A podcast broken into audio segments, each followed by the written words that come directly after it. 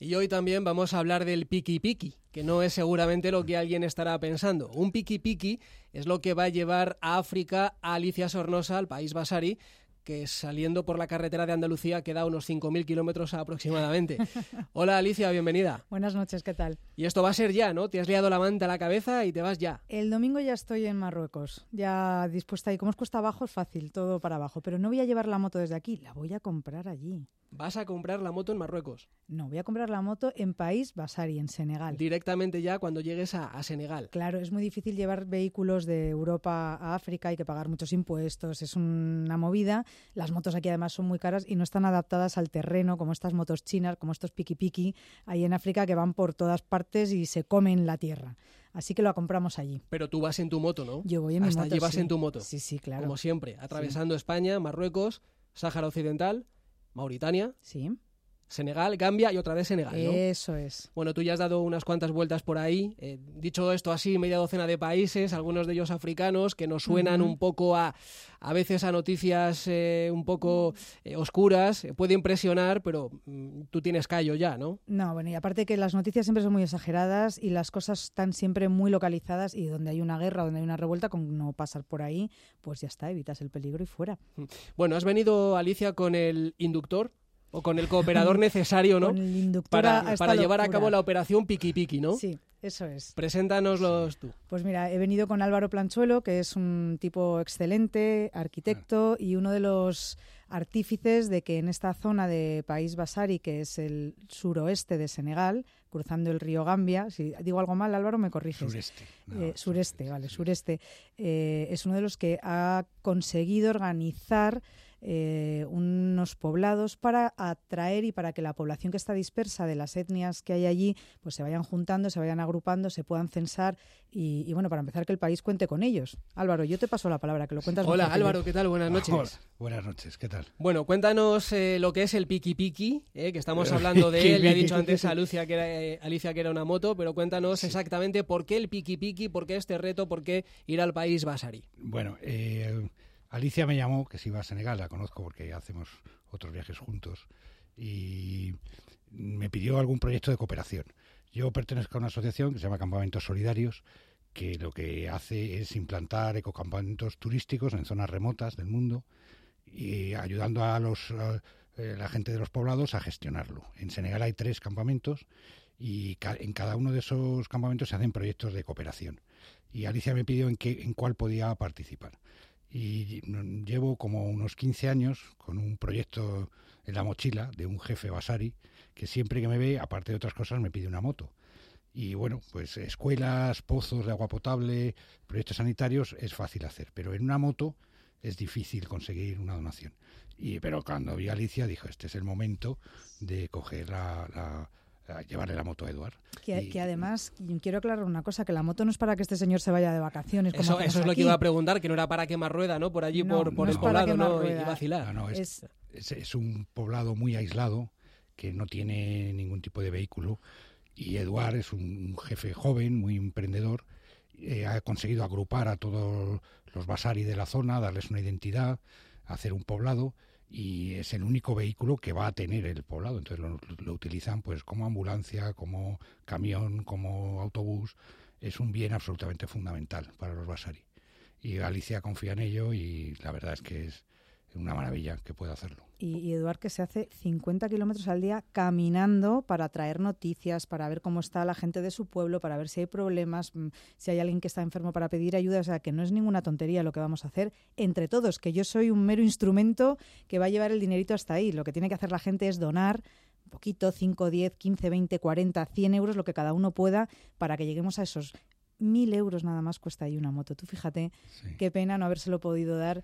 Eh, bueno, claro, hay cosas más importantes, ¿no? Como las escuelas y, y los tejados y esas cosas. Pero en esta ocasión, como yo soy motorista y todos mis seguidores, que son los que ponen ahí el dinerito en el fondo, son motoristas y entienden lo que puede suponer para una persona, para una familia, tener un- una motocicleta, pues eh, yo creo que lo vamos a conseguir y, le vamos a dar ese gustazo a Eduardo. Vamos a contar cómo se puede arrimar el hombro también, ¿no? Eh, ya el, dinero está recaudado, todavía hace falta el un dinero, El dinero se recauda durante el viaje, que os lo voy a ir contando en redes sociales. Vais a poder ver, además de cuánto cuesta llegar ahí en moto, vamos dos chicas, cada una en nuestra moto, y va a ser un viaje durito porque las carreteras van a peor, el clima mm, se vuelve todavía más radical, más frío por la noche, más caluroso durante el día. En moto, bueno, pues te van dando los mosquitos, el polvo, todas esas cosas.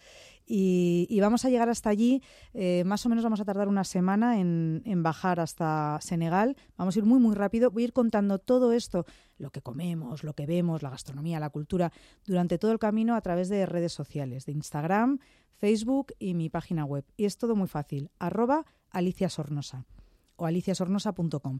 Allí voy a ir contando todo lo que va pasando y voy a ir dando toques a la gente, oye, estoy aquí, no sé qué, recordar que este viaje se hace con este fin y podéis donar, dejar vuestro vuestro pequeña eh, puñadito de arena, vuestro lo que podáis, lo que cada uno pueda, lo que te quites de una cerveza, lo que no sé, lo que cada uno pueda y esto se hace a través de mi página web aliciasornosa.com. Hay una una pestañita que pone donaciones con tu tarjeta del banco o con PayPal, puedes dejar ahí tu donación y encima vamos a sortear entre todos los que donen un montón de regalos a la vuelta porque hay empresas maravillosas como City, como Ducati, como Pirelli, como Five Special, como un montón de marcas que, como Ruralca, que nos regalan noches de hotel, equipamiento para motorista, eh, bueno, un montón de cosas que las podéis ver en la página web aliciasornosa.com barra donaciones y esto lo vamos a sortear entre todos los que donen, o sea que vamos a ganar todos, nosotros, eh, Eduard y, todos los basaris, va a ser una cosa redonda. Eh, ¿Va a ser tu primera vez en el país basari? Sí, va a, ser, va a, ser, mi primera vez en Senegal. Pues a mí me encantaría, y seguro que a ti también, aunque tú lo vas a ver con tus propios ojos, afortunada tú que lo vas a poder ver dentro de nada, eh, que nos cuente Álvaro qué es lo que hace tan especial esa zona. Yo he visto alguna foto, lo he visto más, pero es un poco lo que todos tenemos en el imaginario de África, ¿no? Baobabs, eh, aldeas con chozas de adobe, con tejados de, paja. Cuéntanos, ¿no? ¿Qué, ¿Qué hace especial esa zona? Bueno, en principio Senegal ya es un país en sí muy especial. Tienen lo que ellos llaman la teranga, que es esa amabilidad que solo existe en ese país, que nunca ha tenido guerras, ni luchas étnicas, ni dictaduras militares, y, hay como un espíritu de colaboración entre todos que es maravilloso. Y precisamente el país Basari pues es una región muy aislada, porque hay un parque nacional, el Parque Nacional Niocolocoba, que lo aísla del resto del país, y bueno, ha sido en el 2012 declarada Patrimonio de la Humanidad precisamente por, la, por el patrimonio cultural que tiene la zona, con muchas etnias minoritarias como los Basari, los Malenque, los Bedik, y bueno, pues eh, todavía es ese África eh, que tenemos todos en la cabeza, ¿no? De, de bailes, de máscaras, de ríos, en fin, fauna africana, es, es un África preciosa y muy, muy fácil de visitar y muy divertida. Y seguro. Sí, totalmente seguro. Ahí puede ir cualquier bueno, en, en toda esta región la seguridad personal, vamos, no, hay, no hemos tenido ningún problema en 20 años allí sí hay que tomar algo de precaución con lo que son los animales y demás. Pero vamos. Y además, quien quiera visitar eh, este país Basari lo puede hacer con Álvaro Planchuelo a través de BD Travel Brand, que es donde cuando dice viajamos juntos es que pertenecemos al país Viajes B de Travel Brand, que organizamos viajes de autor. Yo organizo viajes en moto por distintos países y Álvaro, entre otras cosas, lleva a la gente hasta estos, hasta estos campamentos solidarios para que participen también, hagan un viaje eh, responsable, el turismo responsable, un viaje en el que ayudar, que dejar tu, tu, granito de arena. Él lo organiza en el País Viajes, yo también organizo los míos de moto y por eso ahora hemos hablado, somos compis de profesión. Pero él os puede llevar a todos los que estáis escuchando, que no tengáis moto y queréis vivir una experiencia tremenda en África y, conocer gente maravillosa, pues con Álvaro os podéis ir hasta allí. el paisaje humano, eh, la gente como es allí, cómo es Eduard y cómo es la gente que vive ahí. Eh, hay muchas etnias, hay muchas religiones. Eh, ¿Cómo es la convivencia dentro de ese campamento solidario, que es lo que tú has implementado allí? Sí, en los campamentos hay tres. Uno de los Malenque, que es el, que va a ir a Galicia, otro de los Serer, en el Delta del Salum, y los Yola en Casamans. El, concretamente el de Badián eh, tiene una riqueza étnica impresionante, porque están conviviendo al lado poblados Basari con poblados Malenque, que es una etnia que viene de Mali, los Mandinga, eh, con, con, los Bedí, que es otra etnia también con ascendentes bantús. en fin, cada una es muy distinta. Hay algunas islamizadas y otras no, totalmente animistas, como es el caso de los Basari. Y bueno, no es que no se parecen nada. Ver un baile Basari o ver un, un baile malenque es que no tiene nada que ver. En uno bailan las mujeres al fuego, con el tantán, con mucho movimiento. En otros son bailes lentos, con una flauta, disfrazados de hombres árbol. No se parecen en nada.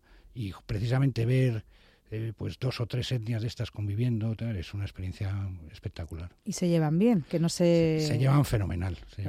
qué gusto, qué ejemplo, ¿no? Eh, se llevan bien, bueno, todavía, bueno, pues por en cuestiones de, por ejemplo, de matrimonios, cada uno respeta su etnia, pero pacíficamente. pacíficamente. ¿Y sabe Eduard que vais para allá?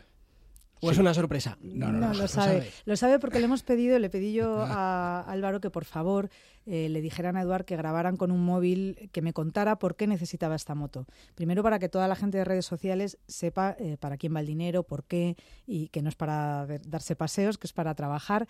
Y luego para tener también ese testimonio ¿no? real de, una persona que vas a echar una mano. Que efectivamente no voy a ser yo, insisto, son todos los que llevo detrás virtualmente, que, me empujan y me ayudan y me dan esta fuerza para para conseguir hacer estas cosas.